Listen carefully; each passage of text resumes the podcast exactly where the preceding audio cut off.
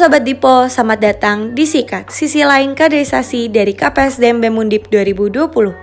Bagaimana kabar kalian saat ini? Apa masih menikmati rebahan atau malah udah jadi mahasiswa yang produktif? Meskipun kondisi saat ini tidak mendukung, kita jangan sampai tidak produktif ya Dipo. Kita harus melakukan hal-hal yang bermanfaat, seperti olahraga, work from home, membantu keluarga di rumah, physical distancing, dan tentunya pantengin postingan sikat dari KPSDM.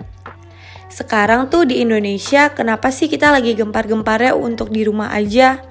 Kalian pasti tahu lah Dipo, ini semua karena kita sedang dilanda oleh virus baru yaitu COVID-19. Pandemi COVID-19 ini menimbulkan berbagai dampak, baik dalam kesehatan, ekonomi, bahkan ke kehidupan bermasyarakat termasuk kegiatan kemahasiswaan seperti BEM, Senat, UKM, dan yang lain pun juga terhambat. Sedih ya Dipo? Kenalin nih, nama gue Kezia dari KPSDM BEM Undip 2020 dan di sini gue yang akan nemenin kalian di episode pertama Sikat kali ini. Episode Sikat kali ini bakal ngebahas nih pandangan mas-mas narasumber kita dalam memanajemen organisasi pada masa pandemik ini. Coba kita kenalan dulu yuk sama narasumber kita. Ada Mas Gilang dari BEM KMFT UGM 2020, Mas Farhan dari BEM FH Undip 2019, dan Mas Yoga dari BEM Undip 2019. Halo semua, Assalamualaikum warahmatullahi wabarakatuh. Kenalin nama aku Gilang Rizky Pratama, panggil aja Gilang dari Teknik Industri Angkatan 2017 di UGM sekarang dia manahi sebagai ketua BEM KMFT UGM selama masa periode 2020. Dan di sini makasih banyak buat teman-teman BEM Undip yang sudah memberikan aku kesempatan buat sharing-sharing tentang um, organisasi dan aku sifatnya bukan untuk menggurui jadi kita sharing-sharing aja nanti kalau misalkan mau ada tanya jawab dipersilakan. Bismillahirrahmanirrahim. Assalamualaikum warahmatullahi wabarakatuh. Halo, aku Farhan. Kali ini aku akan mencoba menjawab beberapa pertanyaan yang diberikan oleh teman-teman Badan Eksekutif Mahasiswa Universitas Diponegoro tahun 2020. Halo semuanya, kenalin saya Yoga dari Fakultas Teknik Undip angkatan 2016. Sudah sedikit kenalan kan sama narasumber kita kali ini? Kalau dari Dipo sendiri, gimana nih keberjalanan organisasinya? Dan apa aja sih hal yang kemungkinan terjadi? Mungkin beberapa di antaranya adalah hancurnya timeline proker, proker yang harus terhambat, atau bahkan dihilangkan. Coba kita dengerin yuk pendapat lainnya. Oke, pertama terkait dengan pandanganku tentang keberjalanan organisasi tentang manajemen internal dan manajemen eksternal dan kemungkinan kemungkinannya apa aja yang bakal terjadi dalam satu organisasi. Ini pertanyaan cukup menarik gitu. Jadi um, kita sadar bahwa ini kejadian cukup langka gitu ya setiap organisasi. Mana lagi gitu organisasi yang dia harus mundurin prokernya mana lagi organisasi harus muter otak gimana cara biar merekatkan uh, mahasiswa-mahasiswanya, merekatkan SDM dan lain sebagainya. Dan ini bakal banyak banget perombakan yang harus kita lakukan gitu.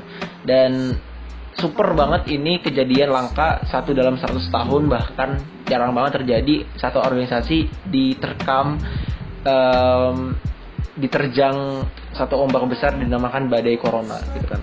Semuanya harus pulang serba online dan sebagainya. Dan kita harus membayangkan bahwa satu organisasi mahasiswa gitu harus berjalan tanpa mahasiswa di dalamnya gitu. Padahal di, yang namanya organisasi itu kan ada dinamika mahasiswa di dalamnya, ada SDM SDM yang menjadi pendorong dan penggerak dan menjadi mesin gitu dalam satu organisasi gitu.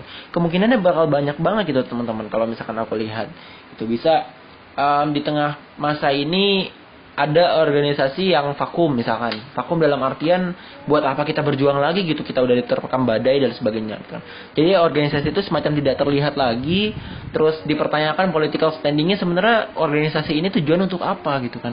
Dan ini yang sebenarnya dipertanyakan oleh banyak mahasiswa. Dan kalau aku ulas lebih dalam gitu kan kalau misalkan aku boleh jujur sekarang gitu kan sekarang bukan dalam kondisi organisasi itu um, kita merasa bahwa organisasi kita itu sedang terjun bebas lah. Terjun bebas sedang dipertanyakan oleh keberadaan oleh mahasiswa gitu kan.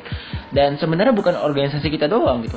Bahkan seluruh organisasi yang ada di dunia bem bem seluruh fakultas di dunia bem bem um, universitas bem bem yang memiliki fungsi untuk pengawalan kebijakan dan lain sebagainya itu mengalami penurunan, mengalami penerjunan bebas gitu dan sebagainya. Dan yang harus kita bayangkan, yang harus kita pikirkan adalah gimana caranya di antara seluruh organisasi yang ada di bawah sekarang kita menjadi yang paling muncul gitu. Yang paling terlihat yang paling berwarna yang kira-kira paling shining untuk memberikan kontribusi untuk mahasiswa gitu. Jadi paradigmanya bukan ada bukan seperti wah kita sekarang sedang jatuh gitu kan. Organisasi yang lain lagi bagus kita harus bagus. Bukan seperti itu gitu kan.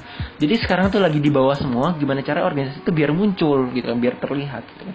Terus kemungkinannya juga banyak gitu kan bisa kayak um, kita bakal banyak banget program kerja gitu kan di semester depan karena mungkin corona ini bakal selesai bulan Juni Juli sesuai prediksi gitu kan. Kita baru mulai lagi masa kerja kita mungkin bulan Agustus gitu. Kalau misalkan sesuai dengan um, waktu masuknya dari setiap universitas. Jadi mungkin asumsikan bahwa semester depan itu bakal ada perang gitu kan. Perang program kerja antar organisasi gitu kan. Bakal berdarah-darah gitu. Kita mem, me, istilahnya mengenerate masa kita yang mungkin sama gitu gitu. Jadi masa dalam artian aku punya masa um, teman-teman fakultas teknik. Tapi setiap himpunan yang ada di fakultas teknik punya masa juga anak teknik. Jadi kita bakal banyak berubah berubah masa.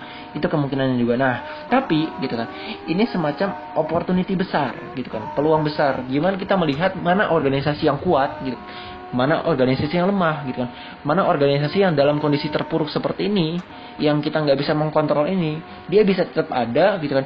Dia bisa tetap menyesuaikan dengan kebutuhan mahasiswa dia bisa tetap menyesuaikan dengan apa yang sebenarnya um, sedang menjadi keresahan kita semua sekarang gitu kan. Jadi tetap aja gitu kan. Tetap aja mahasiswa itu akan memandang mana organisasi yang kira-kira bisa memberikan kontribusi secara maksimal atau mana kira-kira organisasi yang malah lemah. Kira-kira mana organisasi yang malah jatuh dan dia merasa menyerah untuk um, untuk istilahnya ya untuk pergi dari masalah ini seperti itu. Dengan adanya pandemi global COVID-19 ini, bagaimana pendapat saya terkait keberjalanan manajemen organisasi saat ini dan kemungkinan apa yang akan terjadi? Oke, okay. uh, dengan ditetapkannya COVID-19 sebagai pandemi global, tentu mengubah kebiasaan kita mengubah pola interaksi sosial kita, termasuk di dalamnya bagaimana kita mengelola organisasi. Dari yang sebelumnya kita hadir secara fisik, berkumpul dan bertatap muka dengan rekan-rekan, kini harus menggunakan teknologi sebagai satu-satunya sarana untuk menjalankan roda organisasi. Di satu sisi, hal ini mendorong penggunaan teknologi sehingga rapat-rapat dan pertemuan dapat dilaksanakan lebih efisien dan tepat waktu, meskipun terdapat kemungkinan keberlangsungan manajemen organisasi akan terganggu karena kurang jelasnya arahan disebabkan uh, rapat yang tidak bertemu secara tatap muka. Berbicara mengenai pandemi global COVID-19 terhadap teman-teman organisatoris atau organisasi pejuang lainnya dan juga efektivitas kerja manusia mungkin bisa dikatakan memang beberapa aspek yang saya sebutkan tadi mengalami beberapa kemunduran semenjak adanya pandemi global ini. Terlepas dari uh, bela sungkawa kita terhadap banyaknya korban dari seluruh dunia terhadap pandemi tersebut untuk bagi kamu orang-orang muda teman-teman yang sedang berjuang mungkin sedang kuliah atau sedang di luar sana melalui organisasi penggiatnya masing-masing ada beberapa hal yang mungkin akan kita bahas kali ini. Yang pertama mengenai organisasi manajemennya dan kemungkinan apa yang akan terjadi saat pandemi global ini. Yang saya lihat di sini ketika teman-teman ngomongin manajemen organisasi itu ada beberapa hal yang bergeser.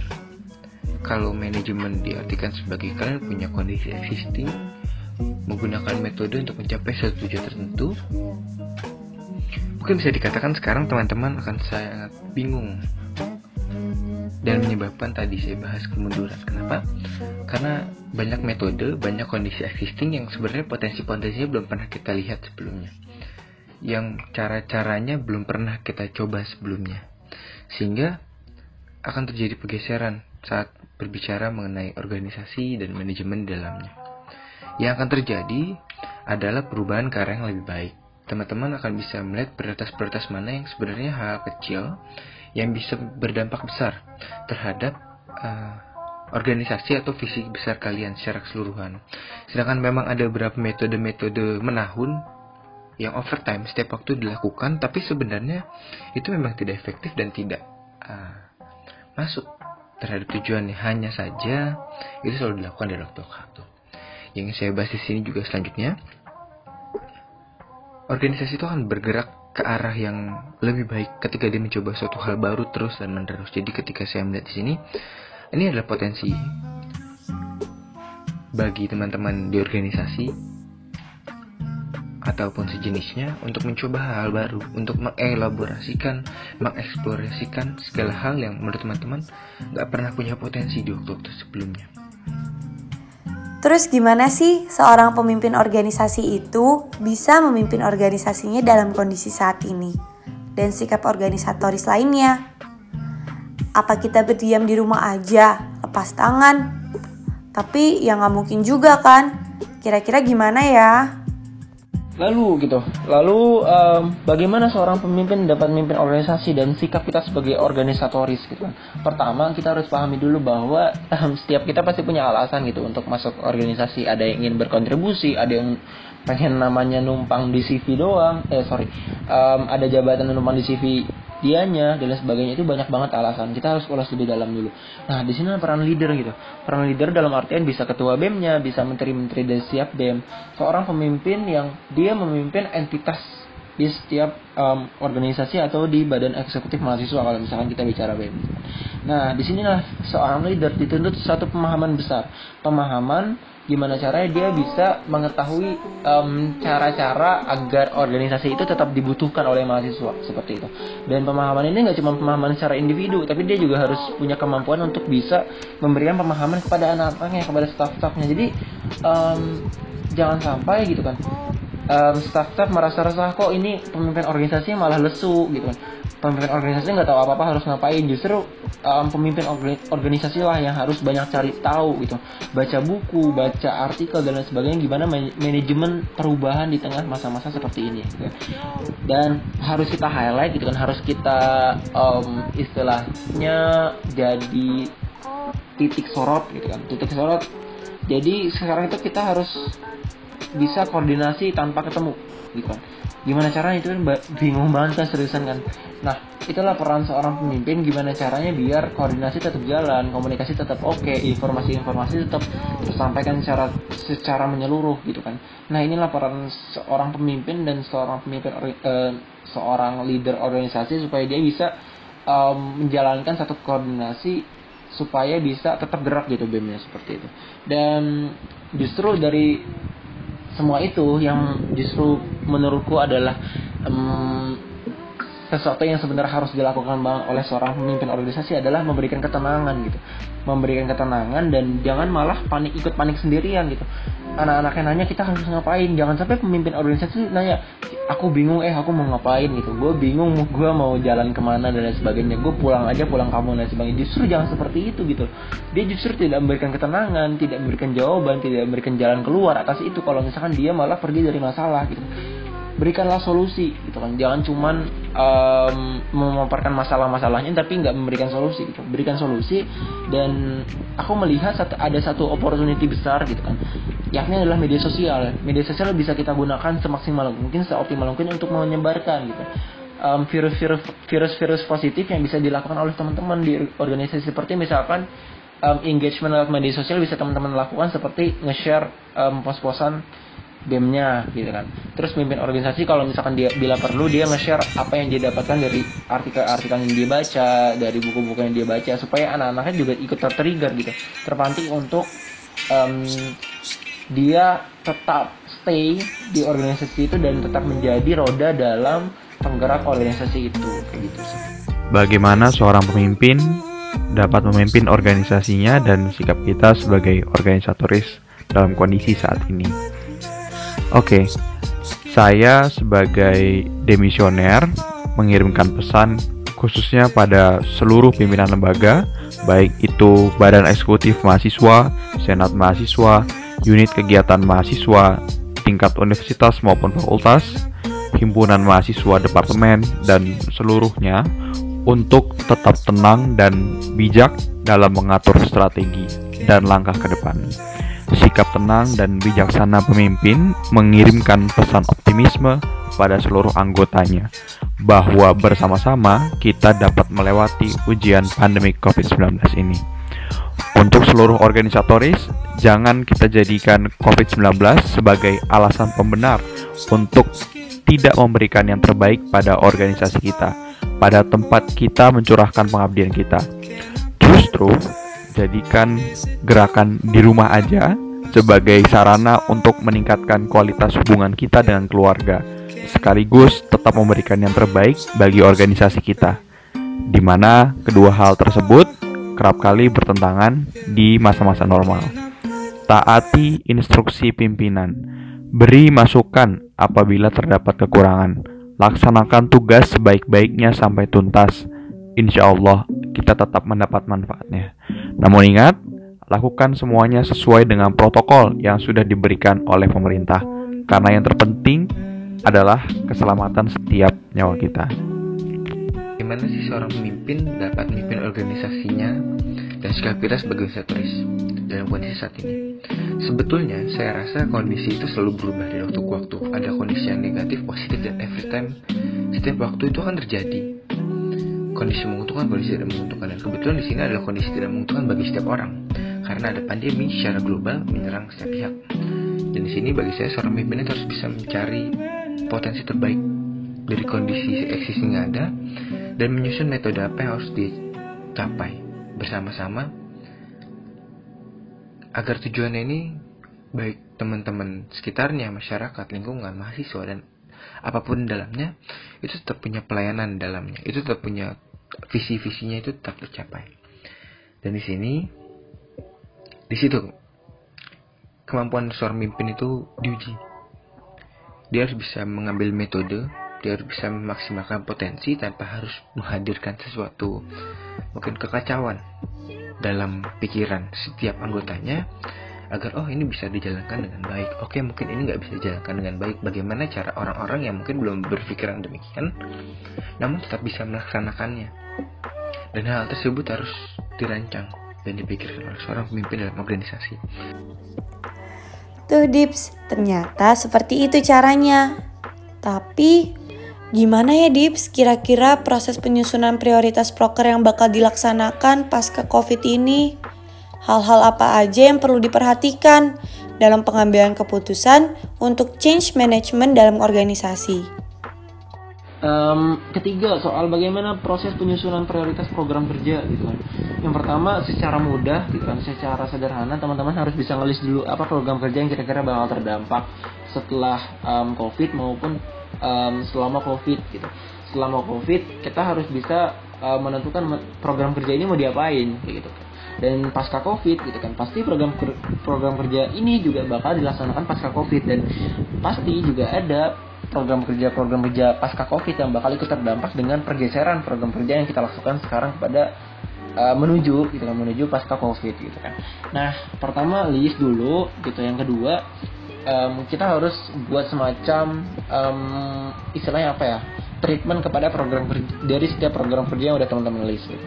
Bisa diganti metodenya pertama, yang kedua ditunda, yang ketiga dibatalkan. Kalau misalkan diganti metode, gitu kan teman-teman bisa melakukan itu dengan sistem daring gitu kan dengan sistem koordinasi secara online dan sebagainya. Kalau kira-kira ada program kerja yang membutuhkan one day event dan kira-kira online DE sorry membutuhkan kehadiran fisik mahasiswa ya itu mau nggak mau harus ditunda atau enggak justru dibatalkan. Nah yang kedua adalah ditunda. Nah kira-kira ini ditunda gitu kan. Jangan cuma ditunda oh kita laksanakan kapan setelah pasca covid dan sebagainya. Tapi tetap langsung harus di state tanggal berapa um, tujuannya apa. Kalau misalkan mau diganti metodenya walaupun ditunda itu seperti apa gitu kan. Harus clear sejak sekarang gitu kan. Biar teman-teman nanti sudah siap ketika melaksanakan program kerja program kerja ini pasca covid gitu kan. Yang terakhir adalah dibatalkan. Mau nggak mau kita harus legowo gitu. Pasti banyak banget program kerja yang harus kita batalkan tahun ini gitu kan. Dan aku yakin sebenarnya mahasiswa juga akan paham gitu kenapa kita membatalkan ini dan sejujurnya kan seharusnya setiap organisasi itu punya visi, punya misi, punya outcome apa yang dijalankan. Bahkan setiap kementerian itu harusnya punya outcome masing-masing. Dan aku sebenarnya um, di BMKM FUGM ini concern bahwa apa pun itu program kerja yang diganti metodenya atau enggak sistemnya atau enggak konsepnya gitu. Atau misalkan ditunda itu harus tetap sesuai dengan outcome yang dijalankan. Anggaplah contoh misalkan um, BMKM FTUGM Kementerian Sosmas itu um, ingin menyadarkan menyadarkan masyarakat atau enggak menyadarkan mahasiswa tentang pentingnya pengabdian pada masyarakat. Awalnya itu kita punya program kerja namanya gerakan teknik mengabdi setiap mahasiswa harus mengabdi dan sebagainya. Mengabdi kepada masyarakat. Tapi kita mau nggak mau harus diganti gitu. Misalkan metodenya adalah sistem online.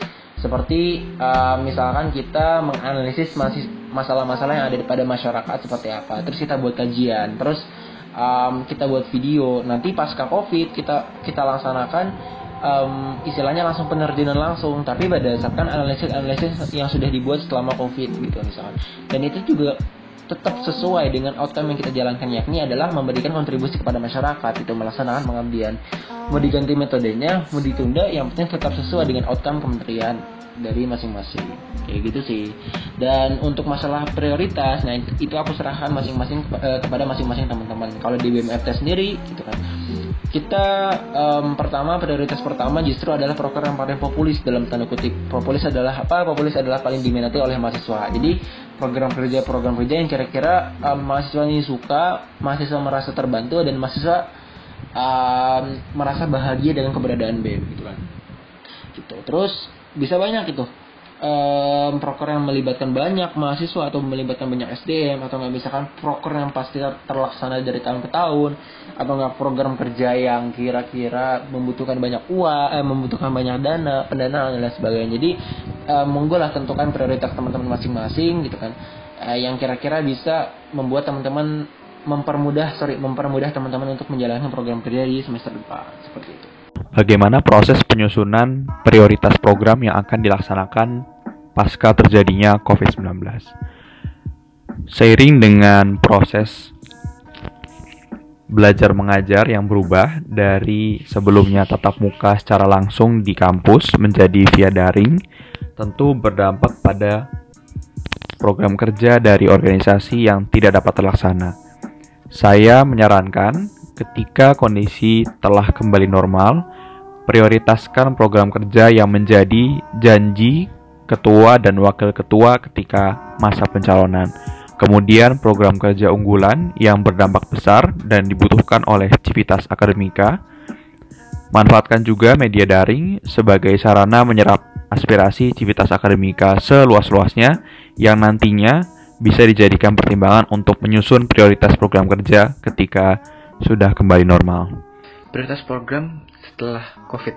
Sebenarnya saya sedikit uh, sedih ya. Ya kita bicarakan program. Tapi it's okay, itu yang teman-teman pasti ingin dengarkan juga karena memang setelah ini kita mau ngapain sih setelah pasca COVID gitu loh.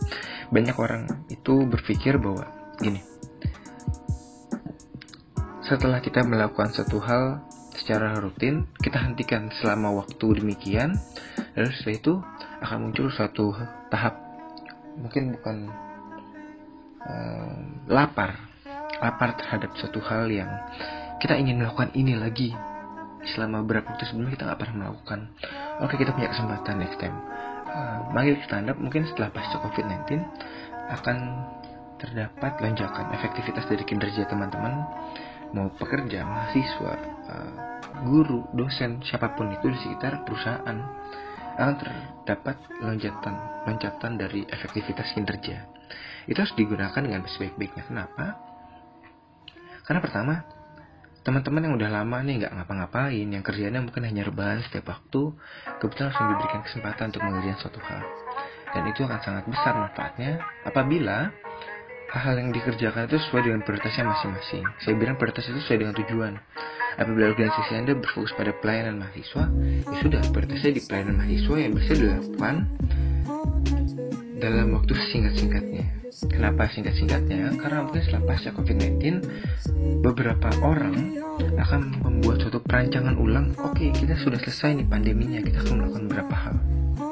Ada lagi beberapa orang yang akan melakukan suatu hal tanpa perencanaan ya sudah kita gerak aja ini pasca covid-19 oke kita bakal bantu orang kita bakal baksos kita bakal ngelatin pelatihan dan lain-lain teman-teman harus lihat prioritasnya di sini bukan hanya apa yang akan kalian kerjakan di antara masa jeda. Tapi juga harus ada maintenance uh, treatment khusus. Program-program apa yang bisa dilakukan? Perencanaannya nggak perlu panjang tapi capaiannya akan besar tapi capaiannya akan maksimal. Nggak perlu kalian melihat bahwa oh ini bisa dilakukan dengan baik nih ini harus dilakukan. Kenapa? Karena timeline. No pandemi ini membuktikan bahwa timeline atau perencanaan kita di awal ketika menemui suatu kondisi yang memang benar-benar sulit itu harus dirubah di waktu waktu di kondisi seperti ini, organisasi diuji dengan harus beradaptasi dengan situasi. Hal-hal apa aja sih yang perlu kita perhatikan dalam pengambilan keputusan untuk change management dari organisasi? Nah, oke, sekarang kan kita diuji apakah satu organisasi itu bisa punya jalan keluar seperti apa. Dan ini aku refer ke tulisanku di medium.com itu cari aja aku nama akunnya namanya Gilang Rizkipe dan situ aku tulis tentang um, serangan corona menguji kesiapan change management suatu organisasi. Dan aku punya satu model besar yang aku um, jadiin acuan. Yakni adalah ADKAR change change model atau ADKAR change management.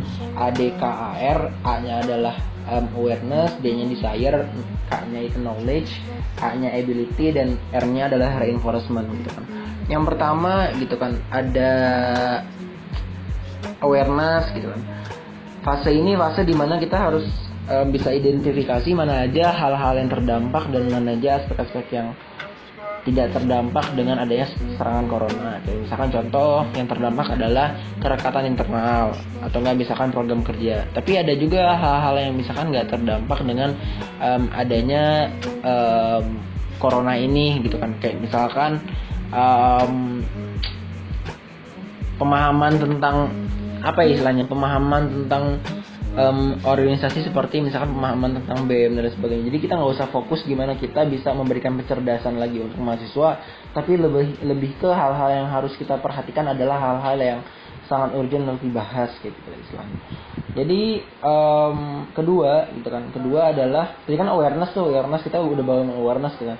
Terus desire gitu, de desire-nya adalah keinginan kita untuk kira-kira semua risiko itu seperti apa ya jalan keluarnya gitu. Kita bisa ngelakuin listing atau enggak um, istilahnya di jadikan urutan kira-kira apa aja sebenarnya program kerja program kerja aspek-aspek yang terdampak dengan adanya um, ini. Terus terus ada knowledge. Nah knowledge ini adalah kondisi di mana kita gitu kan kita itu harus bisa memberikan pemahaman gitu kan pemahaman dan kita juga bisa mempelajari banyak technical skills baru. Kayak misalkan kita belajar gimana cara um, ngadain kunjungan secara online atau nggak bisa kan ngadain koordinasi secara online. Nah ini juga harus bisa kita lakukan dengan preparation yang bagus atau nggak persiapan yang bagus. Nah terus nanti gitu kan setelah knowledge kita akan ada namanya A atau action atau ability dan sebagainya. Nah ini di, masa di mana kita sudah mulai, kita orang kita menjalani fase baru di mana kita banyak uh, melakukan hal-hal baru lah istilahnya misalkan kita terbiasa untuk koordinasi secara online, kita terbiasa untuk um, ko sorry tanya konsultasi sama dekan secara online misalkan atau konsultasi sama pendahulu-pendahulu BEM secara online ngadain diskusi secara online dan inilah yang harus kita um, lakukan di semua lini di badan eksekutif mahasiswa atau di semua lini organisasi kita. Kayak misalkan di setiap kementerian harus juga bisa distandarisasi sementara kita melakukan action apa aja dan inilah membentuk satu ability atau enggak kemampuan kayak gitu. Yang terakhir adalah maintenance atau enggak R gitu. Reinforcement gimana kita nge-engage supaya um, setelah pandemi ini selesai gitu kan kita bakal tetap perkat gitu kan kita bakal bisa melaksanakan koordinasi entah secara online secara offline jadi sesuatu itu bisa dilaksanakan secara um, sudah sustainable. Dan gimana caranya biar bisa melaksanakan change management ini gitu. Ini aku dapatkan dari salah satu menteriku, dia adalah inspektorat yang punya fungsi untuk um, kontrol internal atau pengawasan internal. Dia dapat dari dosennya gitu kan, atau pemahamannya emang luar biasa gitu namanya Aidan. Jadi rumusnya adalah resiko sama dengan bahaya kali karantanaan bagi kapasitas gitu.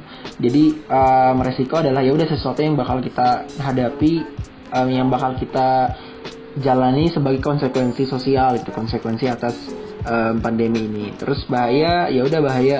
Seberapa bahaya sih sebenarnya da dari pandemi ini kita bisa banyak misalkan bahayanya adalah program kerja jadi banyak yang tertunda.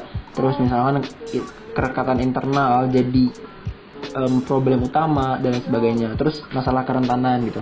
Kali kerentanan kan bahaya kali kerentanan. Kerentanan ini masalah um, kayak misalkan internal kita belum siap karena proses internalisasi atau nggak proses pemahaman tentang visi misi dari ketua BEM itu belum tersampaikan secara semua. Atau nggak menteri-menterinya itu nggak rekat suka banyak berantem gitu misalkan dan sebagainya. Terus yang rumusnya adalah bagi kapasitas itu bagi kapasitas adalah um, kemampuan kita untuk menghadapi ini gitu kan. Kayak misalkan koordinasi secara online terus juga kita melaksanakan banyak fungsi apresiasi gitu.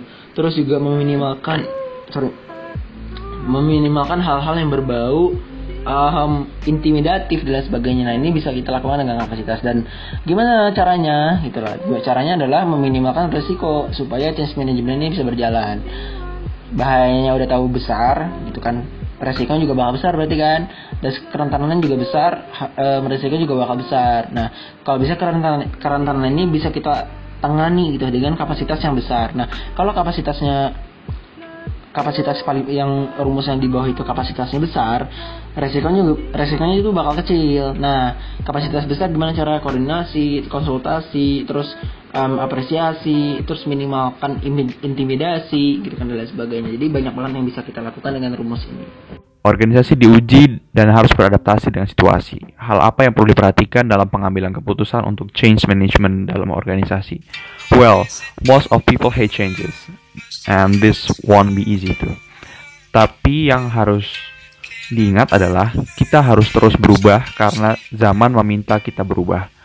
Organisatoris harus agile dalam menghadapi perubahan. Pegang prinsip ini, tanamkan pada seluruh anggota pimpinan lembaga bisa memulai dengan mendengar pendapat dari pengurus harian, dari board of director, dari dewan pimpinan atau sejenisnya mengenai langkah apa yang akan diambil berkaitan dengan perubahan manajerial organisasi disebabkan oleh pandemi ini. Kemudian libatkan staf-staf yang menjadi pelaksana di garis depan, sertakan pendapat mereka supaya perubahan kebijakan dapat diterima oleh seluruh anggota. Bicarakan juga dengan ketua lembaga dan civitas akademika lain yang berkaitan pada lembaga kalian, baik secara langsung maupun tidak langsung. Pertetapan yang masih harus kita lakukan Satu, perencanaan yang sedikit Dua, efektivitas dalam kerja orang-orang itu maksimal Agar apa? Ketika setelah itu, visi-visi kalian bisa tercapai setidaknya maksimal Walaupun memang tidak memenuhi, tapi setidaknya itu mencapai titik optimum dari apa yang dapatkan. Lalu, apa yang harus diperhatikan dalam keputusan seperti tadi bicara mengenai pemimpin? Pertama mengenai treatment perubahan. Teman-teman tahu ada waktu jeda sekarang.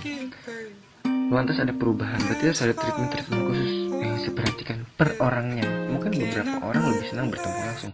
Beberapa orang akan lebih kerja efektif ketika mereka uh, daring Beberapa orang lebih senang berpikir sendiri, beberapa orang lebih senang berpikir bersama-sama. Keputusan seperti itu akan mempengaruhi bagaimana dan sejauh mana kalian bisa mencapai visi dari organisasi perjuangan kalian masing-masing. Yang kedua, hal yang harus diperhatikan adalah apakah benar itu tujuan kalian, tujuan yang semakin banyak menumpuk dan bertele-tele biasanya merupakan tujuan yang salah. Ketika kita berbicara apa tujuan kamu, saya ingin memberi makan bagi orang banyak. Apa tujuan kamu, saya ingin membantu mahasiswa memenuhi kebutuhan. Apa tujuan kamu, saya mau meningkatkan kapabilitas sekitar saya. Hal-hal seperti itu harus kita penuhi. Jadi, poin utamanya adalah bukan menuh, menuhin proker, bukan bukan mencapai hal seperti angka-angka dan laporan lainnya bukan. Tapi yang harus kita perhatikan adalah seberapa jauh sih tujuan kita bisa tercapai secara jelas, konkret, dan itu bisa berpengaruh bagi setiap kita dan sekitarnya. Penting gak sih adanya sistem koordinasi antar stakeholder atau anggota dalam kondisi saat ini? Atau nggak perlu? Coba kita dengerin nih. Terus pertanyaan kelima gitu, peningkatan sistem koordinasi kepada stakeholder terkait maupun anggota lainnya dalam kondisi saat ini, top down leadership, bottom up engagement dan cross functional coordination. Nah, ini yang aku um, aku dapatkan dari ilmu teknik industri ya, top down, bottom up sama cross functional. Jadi kalau kita um, cuplik gitu, kalau kita cuplik sebenarnya dampaknya itu ada dua aspek kalau menurutku ya Pertama adalah aspek vertikal horizontal, yang kedua adalah aspek makro mikro. Anggaplah misalkan kita bahas yang vertikal horizontal dulu. Stakeholder vertikal siapa gitu kan? Jelas itu um, sesuatu yang kita pertanggungjawabkan kepada siapa gitu. Misalkan kalau misalkan di tingkat BM fakultas itu ada kepada dekanat, kalau misalkan di tingkat himpunan kepada pengurus prodi dan sebagainya. Nah, itu yang harus kita perhatikan gitu. Gimana kita bisa menjalankan fungsi vertikal ini jauh lebih baik gitu. Dengan kondisi kita sekarang lagi um, susah ketemu. Misalkan ngobrol sama dekanat via online itu lebih sering koordinasi lebih secara lebih sering gitu dan sebagainya. Terus juga ada fungsi horizontal gitu kan. Entah fungsi horizontal secara entitas di dalamnya atau enggak misalkan antar satu kementerian dengan kementerian lain atau enggak antar BEM dengan himpunan lain. Jadi ini juga harus jadi concern utama dari organisasi gitu. Gimana caranya biar bisa koordinasi terus gitu sama antar satu kementerian dan kementerian lain di dalamnya atau enggak antar organisasi itu kepada organisasi yang lain di luar organisasi itu jadi horizontal juga harus bisa diperhatikan anggaplah misalkan kalau misalkan di BMFT itu kita koordinasi vertikal sama di kanat FT kalau horizontal dengan himpunan-himpunan atau enggak BSO BSO atau badan semi otomat atau MPM gitu kita juga harus banyak koordinasi kita harus memberikan pelayanan yang baik juga buat mereka gitu. Terus kedua adalah mikro makro gitu kan. Aku bahas mikro dulu karena makro cukup politis gitu. mikro ini lebih ke gimana caranya biar um, sorry mikro ini terdampak dari segi program kerja terus kerekatan internal juga. Mikro ini adalah skala kecil, skupnya adalah internal gitu kan. Kalau misalkan aku um, bandingkan sekarang gitu kan. Nah, secara mikro ya jelas dong banyak program kerja yang bakal terimbas gitu kan banyak uh, outcome-outcome juga mungkin banyak terimbas, visi misi juga bakal goyah gitu kan dan sebagainya. Nah ini juga harus bisa diatasi dengan cara apa? SDM-nya diperbaiki, terus pendanaan dari tingkat fakultas juga harus bisa di um, istilahnya di, dipertegas atau nggak ditanya kejelasannya seperti apa. Terus yang kedua adalah makro gitu kan. Makro um, harusnya setiap organisasi seperti misalkan BEM himpunan itu kan organisasi politis ya, yang mana adalah ketuanya dipilih berdasarkan voting, berdasarkan demokrasi gitu. Dan yang aku rasa sekarang adalah ketika organisasi itu sekarang dalam kondisi seperti ini, organisasi itu bakal jadi sorotan besar. Dan ini akan berpengaruh pada political standing dari ketuanya, ketua atau enggak para PHPH di dalamnya. Kalau ketuanya itu bisa memberikan kontribusi yang baik gitu kan dengan cara pemahaman kepada PHPH-nya atau enggak kontribusi pemahaman kepada staff-staffnya itu akan memberikan political standing yang bagus juga buat uh, mahasiswa-mahasiswa yang memperhatikan gitu kan. Jadi tergantung gitu kan secara makro kita akan terdampak karena kita bakal di um, hujat habis-habisan mana nih BEM gitu kan mana pelayanannya mana um, himpunan mana pelayanan dan sebagainya jadi um, selama ketuanya bisa bagus, selama PH-nya bisa bagus, selama staffnya bisa bagus, itu akan baik juga untuk political standing yang berdampak pada um, dampak makro dari pandemi COVID ini. Seperti itu. Pentingkah sistem koordinasi kepada stakeholder terkait maupun anggota lainnya dalam kondisi saat ini? Ya tadi sudah saya sampaikan. Uh, koordinasi yang kuat dengan memanfaatkan teknologi khususnya media daring menjadi kunci di masa-masa krisis seperti ini manfaatkan uh, media daring untuk berkoordinasi baik itu dari pimpinan ke bawahan da dan manfaatkan juga untuk tetap mengengage anggota-anggota kalian karena potensi untuk uh, anggota melalaikan tugasnya di masa-masa seperti ini cukup besar dan itu adalah tanggung jawab pemimpin untuk tetap memastikan seluruh tugas yang diberikan dapat terlaksana dengan baik. Koordinasi penting dalam hal ini. Kenapa? Karena kalau berbicara mengenai daring ya, kita nggak bisa ketemu social distancing, koordinasi satu dengan yang lainnya, mau top dan bottom up atau cross functional yang kita bahas itu, apakah penting? Sangat-sangat penting. Kenapa? Karena situ kita bisa berbagi ide, kita bisa berbagi uh, bagaimana menyelesaikan suatu kondisi ini, merancang kondisi ini. Seperti saya bilang tadi, pasca COVID seperti apa? Harus dilakukan dengan cara koordinasi yang maksimum. Agar ketika suatu jeda ini selesai, efektivitas kinerja akan maksimal. Dan kalian sudah punya metodenya, kalian sudah punya perancangan dan lain-lainnya. Jadi kalau dibilang koordinasi penting sangat-sangat penting saat ini karena justru di masa jeda ini dua hal yang harus diperhatikan dan dimaksimalkan adalah bagaimana kalian punya ide-ide yang mungkin out of the box dan bagaimana kalian bisa maksimalkan koordinasi antar orang dan Oh, ternyata penting nih Dips, biar gak ada miskom antar lini organisasi di Undip. Boleh nih, ada sedikit motivasi buat para organisatoris, biar bisa berpikir lebih cermat dalam pengambilan keputusan dan pastinya semangat lagi menjalani amanah dalam kondisi seperti ini. Oke, um, terakhir gitu kan pesan-pesan gitu kan untuk para teman-teman organisasi dan kita juga mengalami hal yang sama gitu.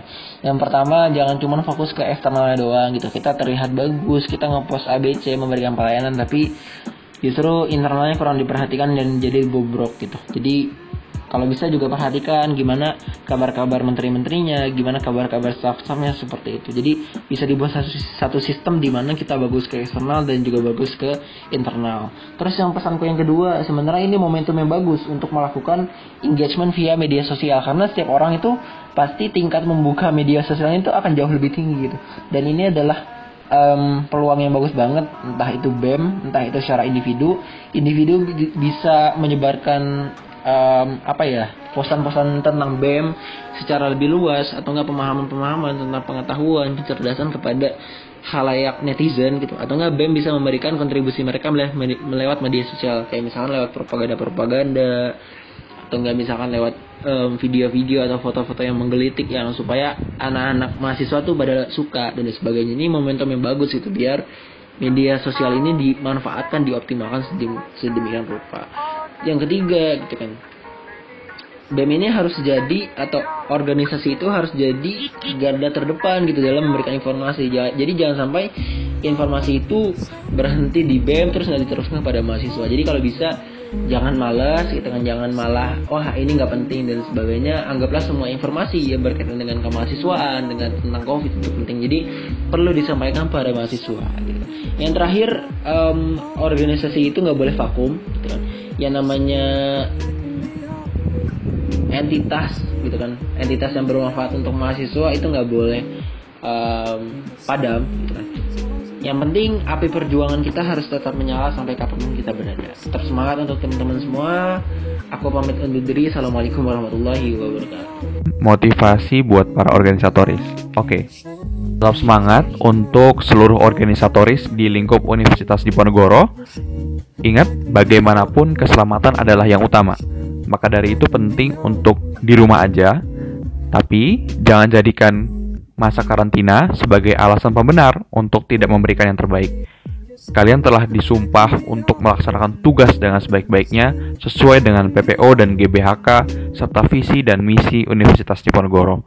Maka dari itu, laksanakanlah dengan ikhlas dan sebaik-baiknya dengan memanfaatkan teknologi media daring yang ada. Insya Allah menjadi amal baik bagi kalian semuanya. Tetap semangat. Terakhir dari saya, saya mengucapkan semangat dan selamat bagi kalian masih memikirkan sekitar kalian, masih berbicara mengenai tujuan kalian untuk melayani sekitar, walaupun kondisi saat ini sangat-sangat sulit dan mungkin membahayakan nyawa kalian. Di sini saya ingin menekankan bahwa Darwin pernah berkata, Charles Darwin pernah berkata, manusia itu punya prinsipal struggle for life. Kita struggle, kita struggle, kita struggle, evolving, dan akhirnya kita menjadi suatu hal yang lebih baik. Dan di sini saya ingin menekankan hal-hal kondisi sulit ini, cobaan-cobaan ini adalah hal struggle yang justru akan membawa kalian, organisasi kalian, kumpulan kalian menuju tahap yang lebih baik. Jadi harapannya, uh,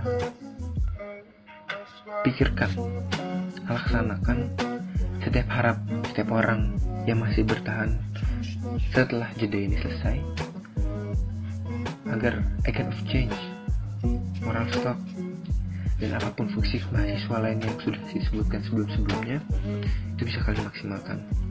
Karena mungkin memang ada banyak orang yang bilang ini masalah. Ada sedikit orang yang bilang wah di sini ada potensi. Dan hanya ada sedikit sekali orang yang bisa menjalankan potensi dalam kendala dalam cobaan ini. Dan saya harap teman-teman yang mendengarkan juga adalah bagian-bagian dari penggiat-penggiat kebaikan seperti halnya kita semua. Terima kasih dan salam sejahtera untuk kita semua. Begitu guys, beberapa informasi dari Mas Gilang, Mas Farhan, dan Mas Yoga tentang bagaimana sih cara manajemen organisasi saat COVID-19 ini. Menarik banget ya materi kita hari ini. Masih banyak sih yang bisa dibahas, tapi waktu kita udah habis nih. Don't be sad ya Dipo. Semoga perbincangan kali ini bermanfaat untuk kalian semua. Stay tune terus ya di OABM Undip. Bye, stay healthy and stay at home.